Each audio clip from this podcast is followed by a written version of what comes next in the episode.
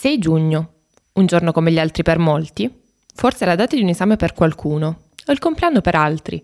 E invece, dal 2015 è diventata giornata mondiale di cosa vi chiederete?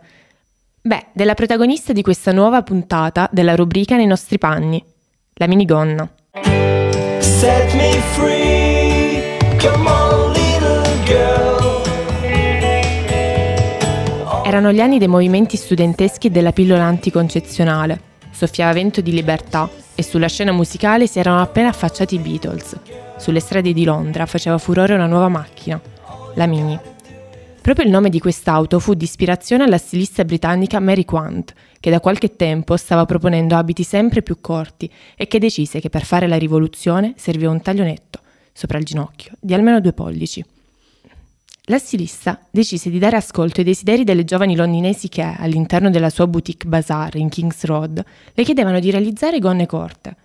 Queste giovani donne non riuscivano più a vedersi in abiti lunghi che impedivano i loro movimenti. Infatti, in quel clima di fermento culturale, mancava solo un indumento comodo, pratico ma elegante che completasse il tutto e che le accompagnasse nella loro campagna di rivendicazione. Per questo, forse per la prima volta nella storia, non furono gli stilisti a dettare lo stile, ma le nuove generazioni. La stessa Quant diceva, è stata la strada ad inventare la minigonna, risolvendo così anche la disputa che si venne a creare con André Courage, che, nello stesso periodo in Francia, presenta la collezione Space Age, all'insegna della moda futurista, fatta anche di gonne corte, linea a trapezio e tessuti in vinile e plastica. Chi le due le abbia effettivamente inventate è difficile a dirsi. Di sicuro la risposta della Quant non solo mette tutti d'accordo, ma sottolinea la grande verità che un abile stilista sa intercettare lo spirito del proprio tempo e i desideri delle persone che deve vestire. E così è stato per le ragazze della Beat Generation, che hanno trovato nella minigonna un simbolo di affermazione, che vive ancora adesso. Come on, little girl. Portabandiera di questo capo fu senza alcun dubbio Twiggy, una modella magrissima e adolescente, divenuta simbolo delle giovani avanguardiste che facevano a pezzi l'idea di donna formosa e mamma. Twiggy contribuì a rendere la miniskirt il trend indiscusso del momento. Lei divenne presto un'icona e la minigonna si trasformò in qualcosa di molto di più di un semplice indumento. Fu un manifesto di liberazione, fu una ribellione. Free.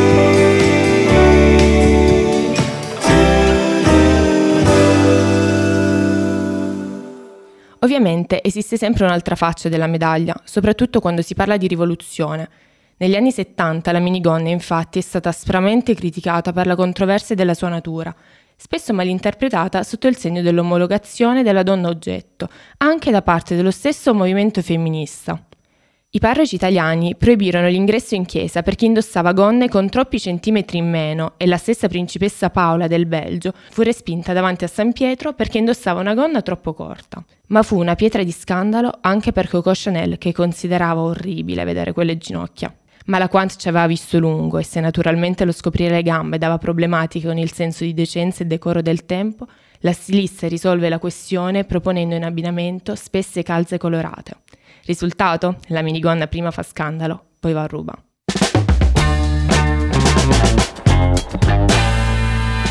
La minigonna era ormai simbolo di un'epoca, il corpo era libero perché la donna era libera.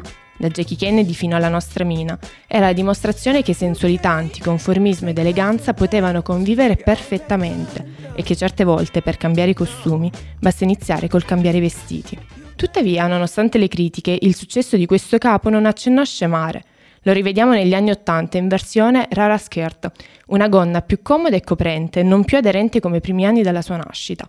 La portano le cheerleader, appare sulla copertina del Time, le indossa Madonna agli MTV Music Awards e con Vivienne Westwood la minigonna scozzese diventa il simbolo del movimento punk. Arriva la mini in jeans, indossata dalle più giovani, in tutti i lavaggi.